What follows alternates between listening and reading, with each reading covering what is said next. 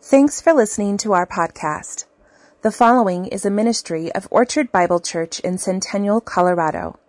Please join us on Sunday mornings. For more details, visit us online at orchardbible.org. Today's scripture reading is from Ephesians 6 14 through 17. This is the Word of God. Stand therefore, having fastened on the belt of truth, and having put on the breastplate of righteousness, and as shoes for your feet, having put on the readiness given by the gospel of peace. In all circumstances, take up the shield of faith with which you can extinguish all the flaming darts of the evil one, and take the helmet of salvation and the sword of the Spirit, which is the word of God. Let's pray together. Our Father, we uh, come to your word once again. We're so grateful to do so. And uh, we just think about our dependence on you, our dependence on your word. And as we think about how to appropriate this armor in Christian warfare, may you guide us in that. Uh, may you elucidate these words in our minds and apply them to our lives and transform us for the glory of Christ. Amen. Please be seated. Watchman Nee, the great Chinese church leader, famously summarized Ephesians with three words sit, walk, and stand.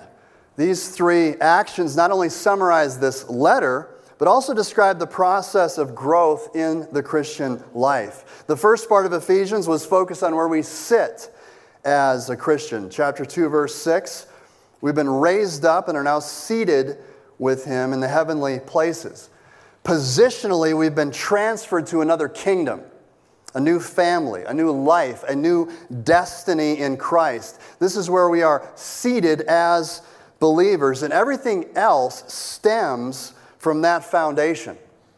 Where we are seated is the basis for how we walk, which is the second verb. Chapter 2, verse 10. We've been created in Christ Jesus for good works, which God prepared beforehand, that we should walk in them. Chapter 5, verse 1 Therefore, be imitators of God as beloved children and walk in love. Verse 8 Now you are light in the Lord, walk as children of light. Verse 15 Be careful how you walk. Throughout the scripture, we see that your walk is a metaphor for how you live.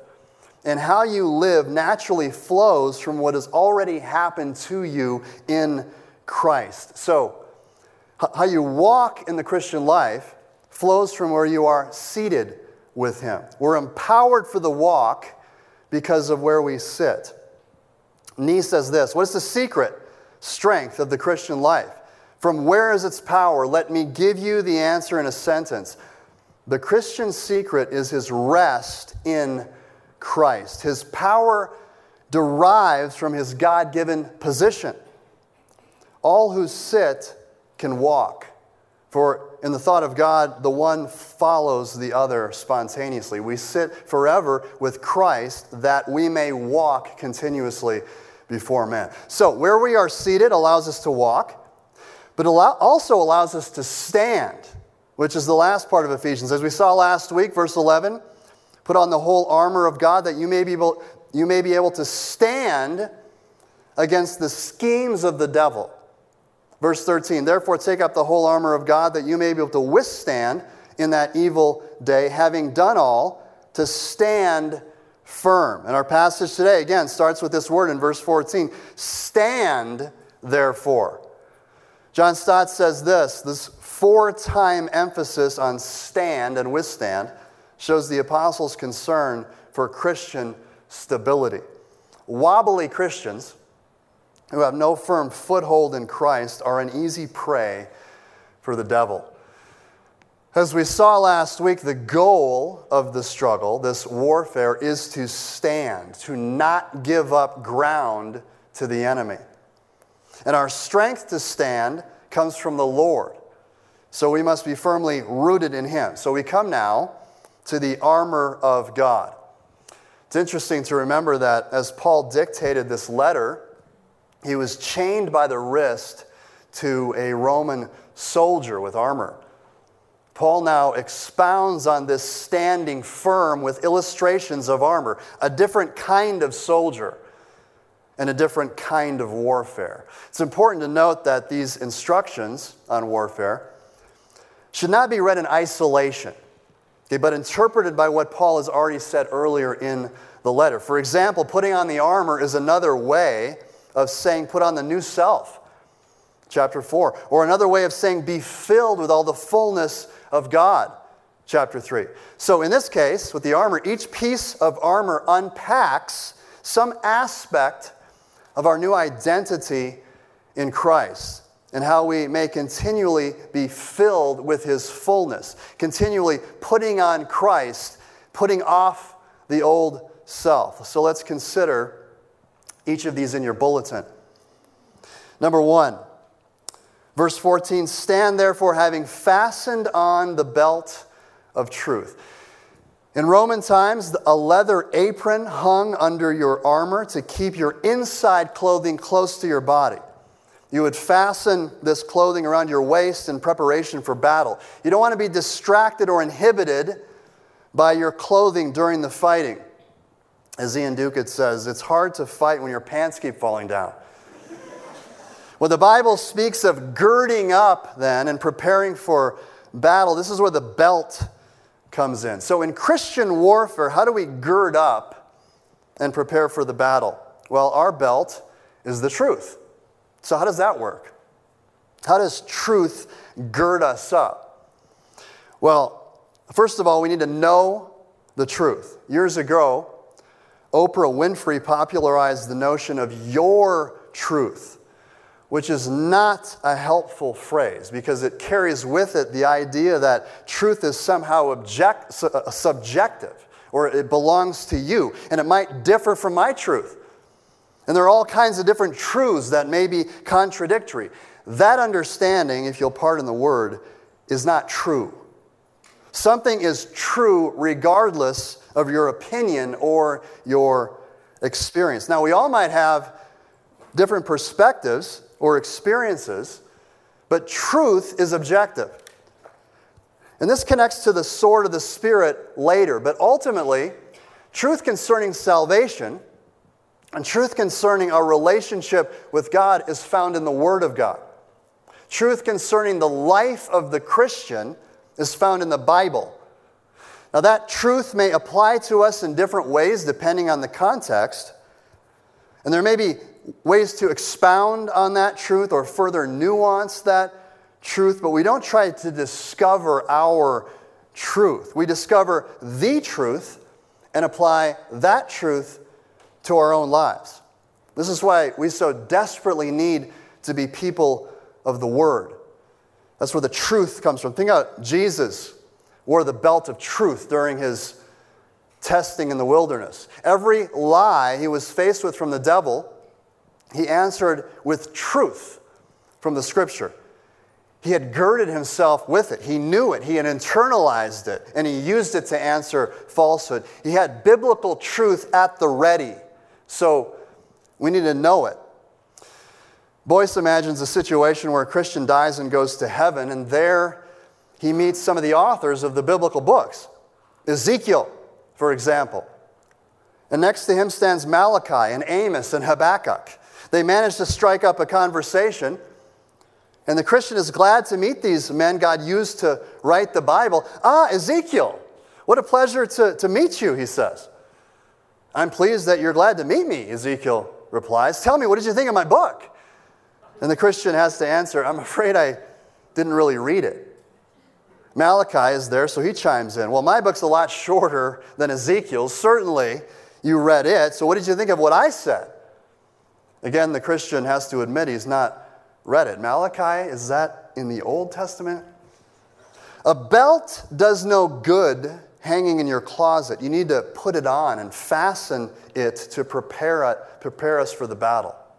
It means we need to read it, listen to it, listen to it preached, study it alone, study it in groups to learn and understand the truth to have it at the ready, in some cases, even memorize it, to gird us as we prepare for lies from the enemy. Remember, Everything the enemy does is based on lies. The only power he has is what unbelief allows him. So, marinating in the truth is essential. That's why when we study the word in the morning, for instance, we shouldn't ask, How do I feel? But we should ask, Am I now equipped to live to, with the truth to live my day, to think and act according to the truth, and not be so deceived? Satan hates the truth. He's the father of lies. Remember the very beginning in the Garden of Eden, the serpent to Eve. Did God really say, You will not surely die?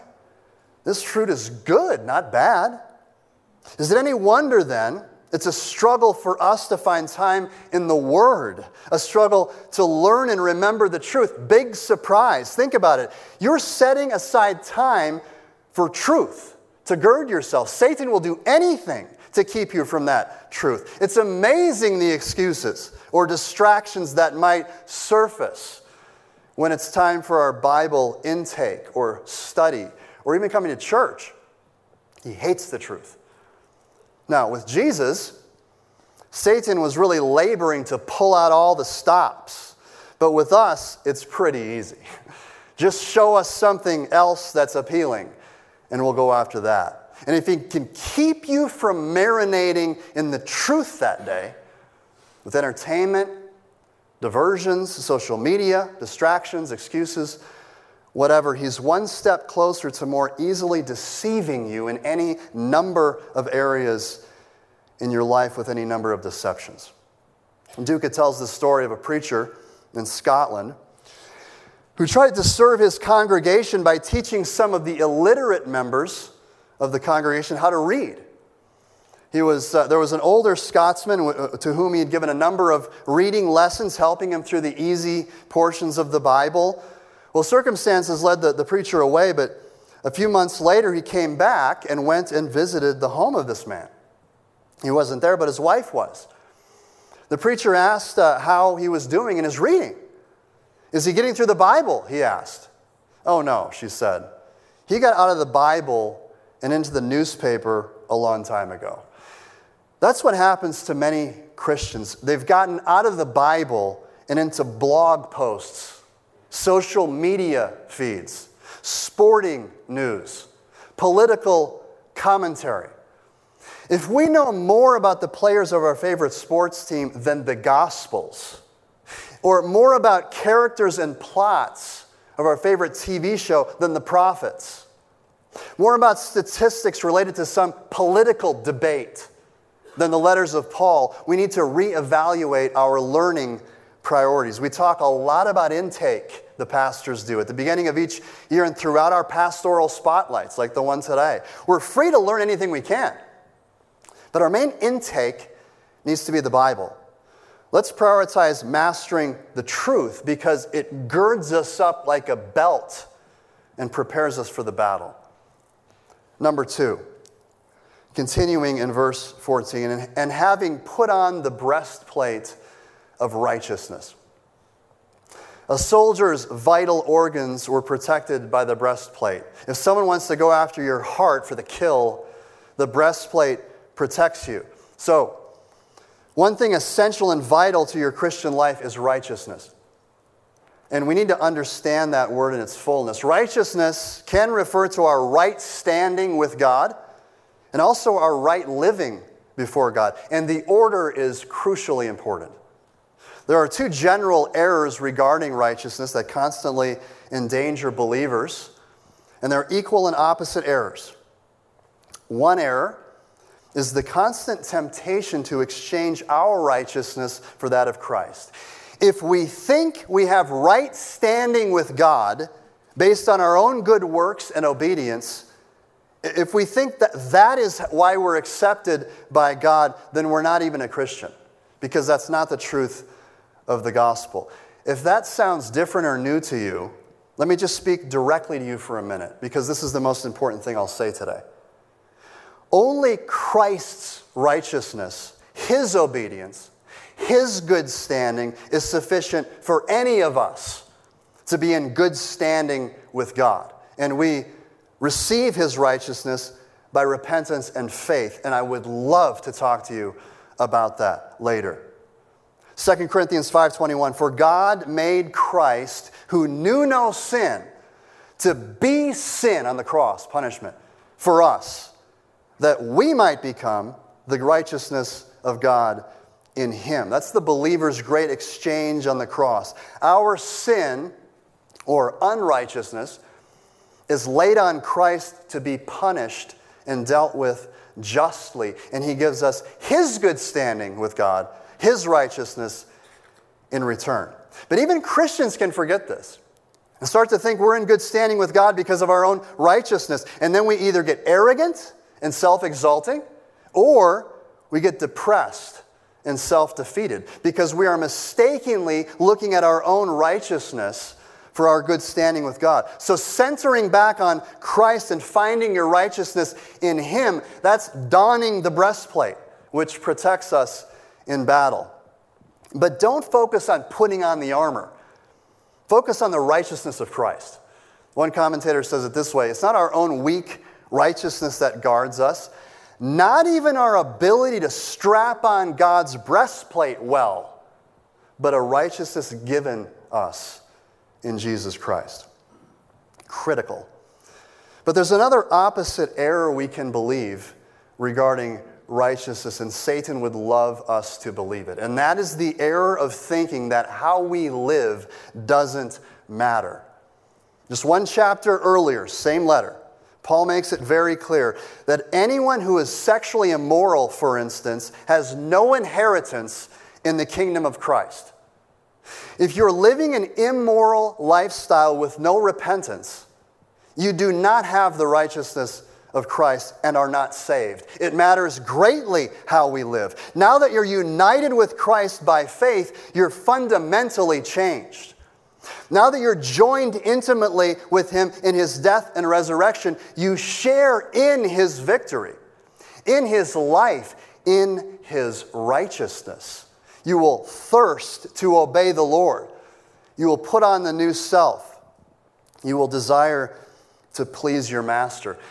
If instead you have an attitude that says, Christ is my righteousness, so my sin doesn't matter, then you have no assurance that you have his righteousness. Because if you're truly born again, you have the Holy Spirit and you've been changed, you cannot help but be changed. Changed to a person that's not perfect, but desires perfection, desires the very holiness of God Himself. So, if you ignore that truth about righteousness and, and instead engage in sin, that's a faulty breastplate. Another fatal error that plays right into the enemy's hand. Number three, verse 15. And as shoes for your feet, having put on the readiness given by the gospel of peace. It's funny, some of the news events that you remember from history as a kid. Uh, some of them are understandable because of how shocking they were. I vividly remember being in grade school PE class when Mrs. Burke told us that President Reagan had been shot. I, re- I remember exactly where I was seated in Mrs. Fotzak's English class when Mr. Brennelson's voice came on the intercom announcing the Space Shuttle Challenger had exploded. Another piece of news that struck me in a shocking way, I don't remember where I was when I heard the news, probably because it wasn't tragic so much as really, really weird. And this was the news from the Philippines when it was discovered that the First Lady Imelda Marcos had over 3,000 pairs of shoes. Some of you remember that, I know that. To my adolescent mind, it was truly stranger than fiction. I couldn't even visualize what it would be like to have 3,000 of anything, let alone pairs of shoes. But footwear is important for any occasion, especially on the battlefield, the one place where probably none of Imelda's shoes would have been helpful.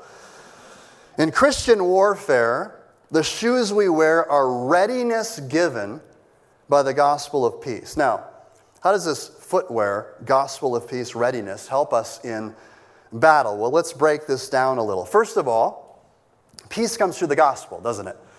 Peace with God, Romans 5. Our right standing with Him because of Christ. This connects to the, the breastplate of righteousness. That gives us peace with God, reconciliation, but also in that peace gives us a subjective peace. Philippians 4, a peace that passes understanding. Think of the peace that was demonstrated by Jesus in his life on earth. He lived at God's pace, never lazy or idle, but never frantically driven either. He's, he's ready and calmly communicating the good news about himself to each person that's brought across his path. Jesus is never like, hey, make this quick. I got a lot of people to talk to. I mean, I got a lot of stuff going on here. No, he's all in with each conversation. He's all about that person, ready to proclaim the good news to that person. Always ready for each conversation. So we need to be ready. We don't go into the battle barefoot. Get your shoes on, get ready. When you watch, uh, if you watch baseball, you think, I think about an infielder. Most people, when they're watching baseball, they're usually just watching the pitcher and the catcher. But uh, I'm sorry, the pitcher and the batter. But if you're, if you watch the other players, uh, infielders, for instance, as the pitch is thrown, they're just on their tiptoes, just ready to just anticipate the action wherever the ball goes. They wear shoes of readiness, we might say. You need to be ready with the gospel both for ourselves and for others. Isaiah 52 7 How beautiful are the feet of those who bring good news. There's a readiness on our feet with the gospel of peace. Colossians 4 Walk in wisdom toward outsiders, those outside the faith, making the best use of time. Let your speech be gracious. Think of Jesus. Gracious speech, seasoned with salt so that you, know, you may know how to answer each person. He's saying be ready. Anticipate questions from outsiders. Those outside the faith will ask questions. Get ready to answer with graciousness, saltiness, gospel truth about how they can have this peace through Jesus. Now, it might seem contradictory that we're announcing good news while we battle, but we know how the war ends, don't we? We know how it ends in the future because of Christ's victory in the past. And there's nothing Satan hates more than this gospel of peace because it pulls people out of his kingdom of darkness and transfers them to the kingdom of Christ, the beloved Son of God.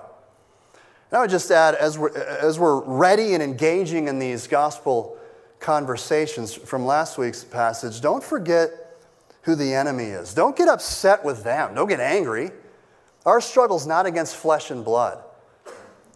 People are not the enemy, they're victims of a dark regime, and we want to rescue them.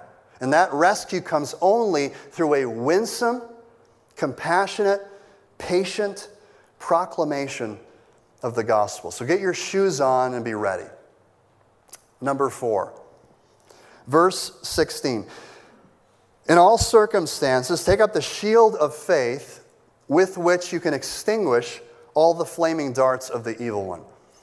The shield in view here is not the small one that would be held during a, a, sword fight, but instead the large shield you see in these epic films like Gladiator, where hundreds of flaming arrows are volleyed over at the same time and come raining down on an army of soldiers. And they're all taking refuge under these tall shields. And the, the, air, the flaming arrows come raining down and stick into the, into the shields. And they would often put calf skin over the surface of the shield so that the flame would be extinguished and not burn up the shield. So that's the, the imagery here. Satan is constantly shooting flaming arrows at us, lies, accusations of all kinds. And those arrows are extinguished by our faith. Now, what does that mean? In the Old Testament, God Himself is our shield.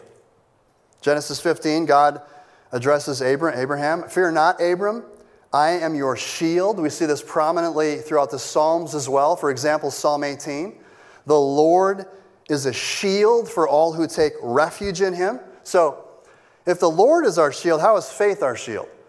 Well, remember, faith is only as good as its object, the object in which you place it. Faith in this way is like trust. It doesn't make sense to say, I have faith. Just like it doesn't make sense to say, I trust. You trust what? You trust whom? To be saved by faith alone means we're saved by Christ alone. So, faith as a shield means our Lord is our shield. And Duke illustrates this with the following image at sea. Imagine you're falling into, you've fallen into sea and are drowning. You can't swim, and there's nothing you can do to save yourself. But then a rope lands by you. If you grab hold of the rope, you could be pulled to safety. But in order to be saved, several things are necessary. First, you need to believe in the existence of the rope. If there's no rope, there's nothing to grab. Second, you need to believe there's someone at the other end of the rope. I mean, if there's, if there's no one on the other end, there would equally be no point in grabbing it. But it's not enough to believe in the existence of the rope and of someone on the other end of the rope. You also need to be convinced of a third thing that the person on the other end of the rope wants to help you. If it were wartime and that person on the other end was an enemy, they, there might still be no point in grabbing the rope because the person on the other end might just pull you up and shoot you anyway. But if the person on the other end were your best friend, you could confidently grab the rope. Yet you could still believe all these things and still drown if you didn't actually grab the rope. If all your beliefs don't lead you to the necessary action, they won't do you any good. This picture helps us understand what Christians mean when they talk about faith. Faith is not simply saying, I believe in God in some generic way. This is the faith in the specific good God, sovereign God, who loved the world so much that he gave his only son. Okay, for faith to be your shield from these flaming darts of the enemy, you need to believe that God is sovereign and that he's good.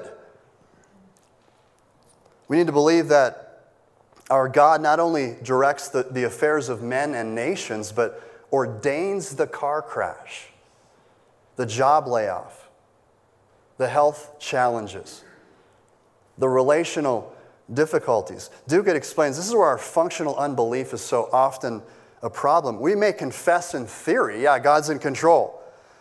But it's hard holding on to that truth when things are going south all around us, fast and furious. In this broken world, when the powers of evil all around seem very strong, and our world seems totally out of control, to experience faith as a shield, we need to know not only that God is powerful and sovereign, but that this God is our friend. God's sovereignty is not comforting at all unless you know that this sovereign God is on your side. That's why it's normal to struggle in the midst of intense pain and ongoing suffering. The, the devil's fiery darts aim to convince you God's not on your side, but He is. Read the Psalms. These great saints struggled with these same things. How long, O oh Lord? Gain courage from them, gain courage from each other.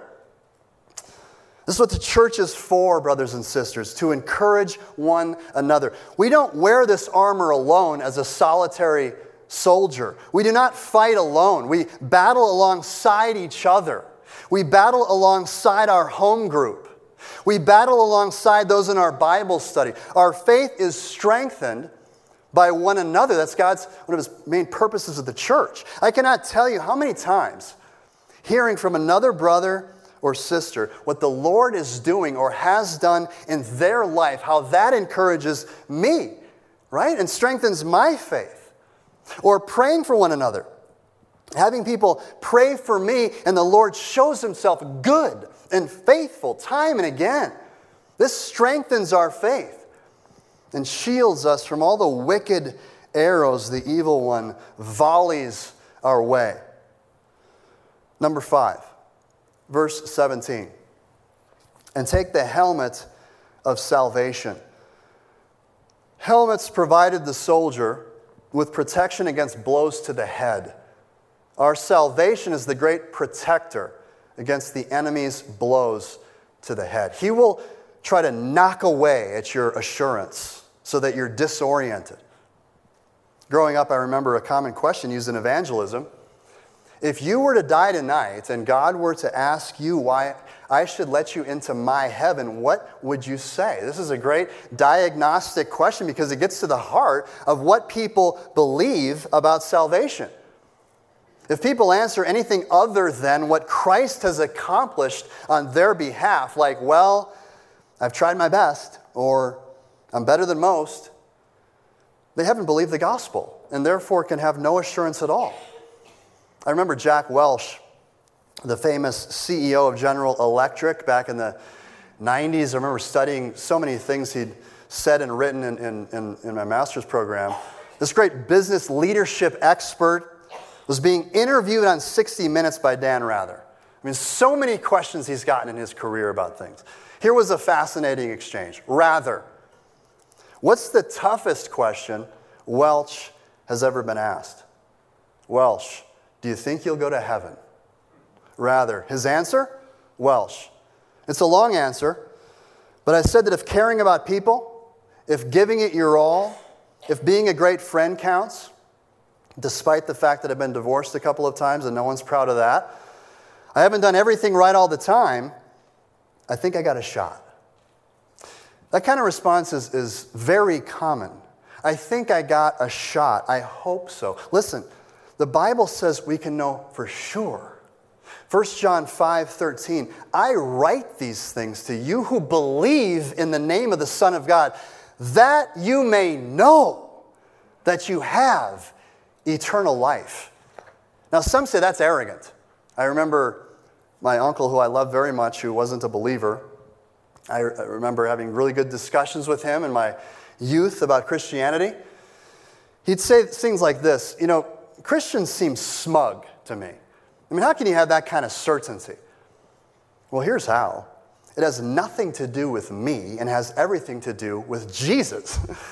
Indeed, it would be incredibly smug to rest our hope of heaven on our own goodness. If I claim to have certainty of going to heaven based on something in me that's better than others, that would be beyond smug and, in fact, incredibly arrogant. But if our salvation is a free gift that comes to us by repentance and faith in Christ, there's nothing arrogant in claiming such knowledge. We're simply taking God at his word. He's much more trustworthy than me, and this is what he says. And our certainty comes from believing him. Satan will tempt us to despair, won't he? Discouragement, doubt. These are blows to the head. A lack of assurance comes from taking our focus off of Christ and putting it on ourselves. It comes from not believing his word. It comes from losing sight of the victory and eternity. And one commentator offered the following illustration Suppose tomorrow you receive two letters in the mail. In one, you received the news that your great aunt in Australia had died and left you $10 million. On the same day, same post, you also received a parking ticket that was going to cost you $50. Which of the two letters is going to shape your day?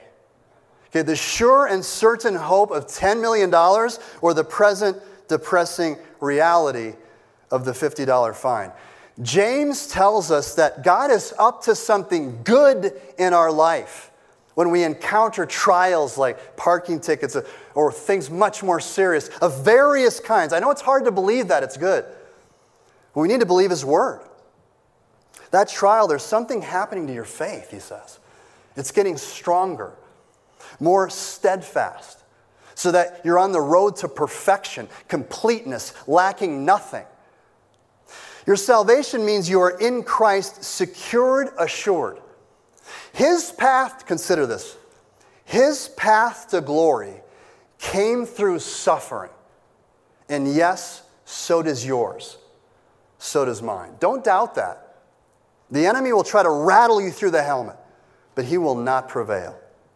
Your certain salvation gives you power for deliverance from his attacks. Arnold says this Putting on salvation means you realize and appropriate one's new identity in Christ, which gives believers power for deliverance from supernatural enemies on the basis of their union with the resurrected and exalted Lord. He has sealed your salvation with his victory on the cross.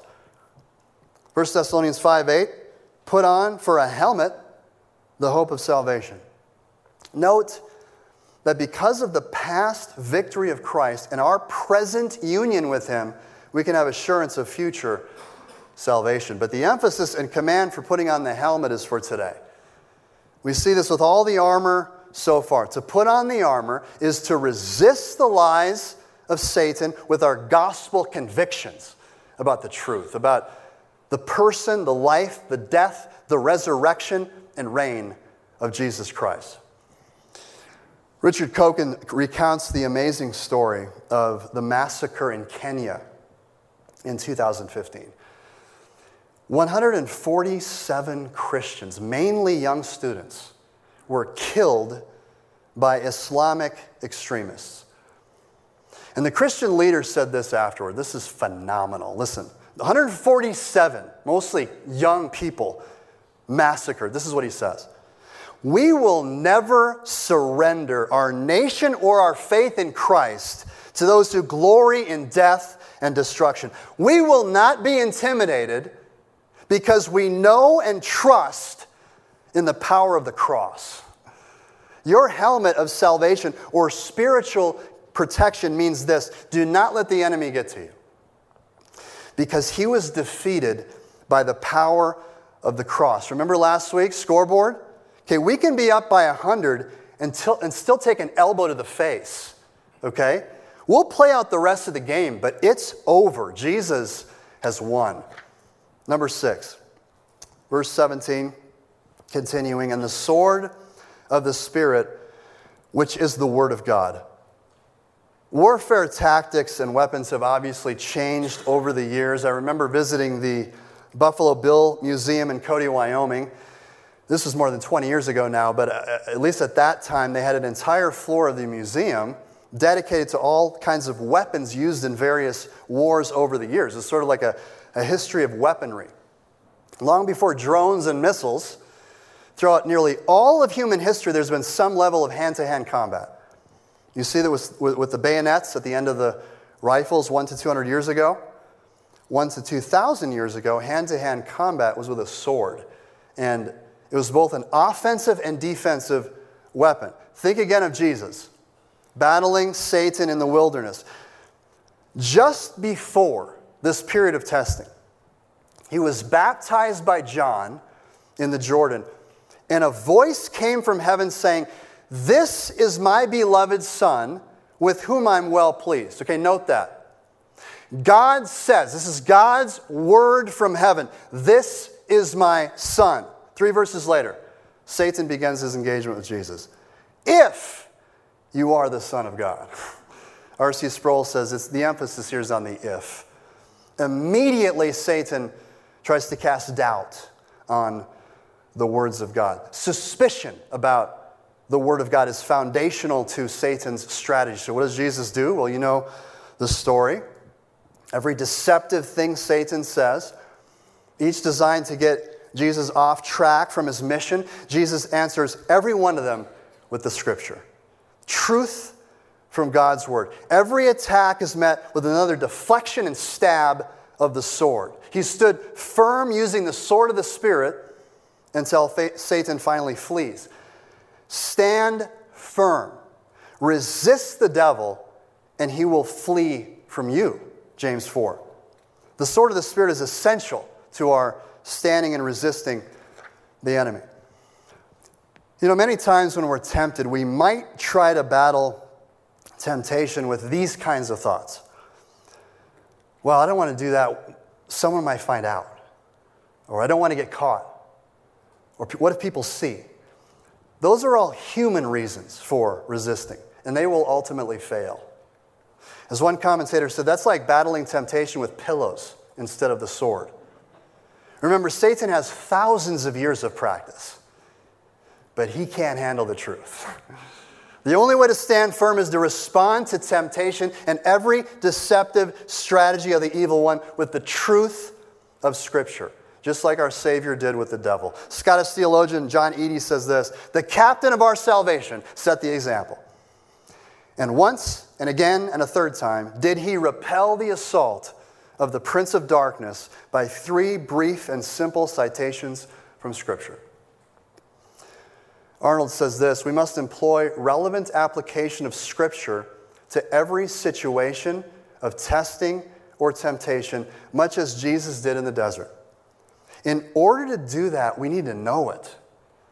Okay, this means we need to read it and study it, internalize it in your heart to have this truth at the ready. Psalm 119 I have hidden your word in my heart that I might not sin against you. His word is sharper than any two edged sword, Hebrews 4. That's why we're Orchard Bible Church. That's not just a random word in the middle, okay, for marketing purposes. The Bible is at the center as a visible reminder that Scripture is central to who we are and what we do. We're also privileged to support a missionary, and I hope you pray for her because Satan hates this work. She specializes in Bible translation work so that others who do not currently have the scripture in their own language might hear it and know it and experience its life giving power that they might too have the sword of the Spirit themselves. Before I close, I want to play for you a short one minute video of a Bible school in China where students receive their very own Bibles. The video quality is not that great, but I think you'll get the picture. And as you watch, I want you to ask yourself this question Do I really understand the treasure that I have in this book? Go ahead, Lily.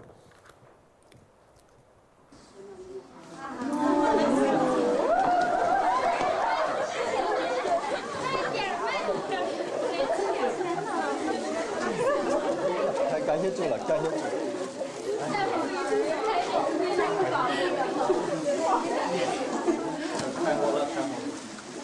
感谢神呐！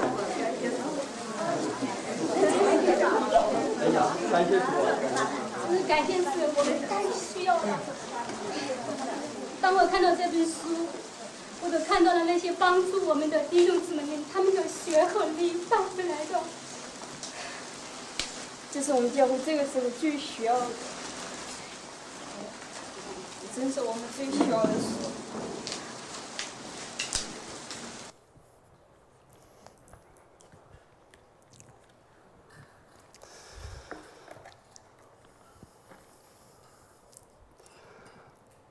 Brothers and sisters, we have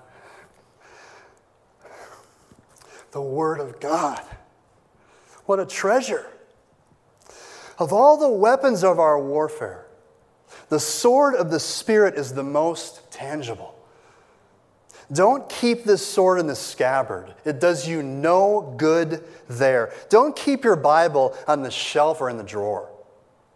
Take it out early and often in your day and experience its truth and its power, that we might stand firm together against our enemy and all his schemes for the glory of Christ. Please stand with me as we close.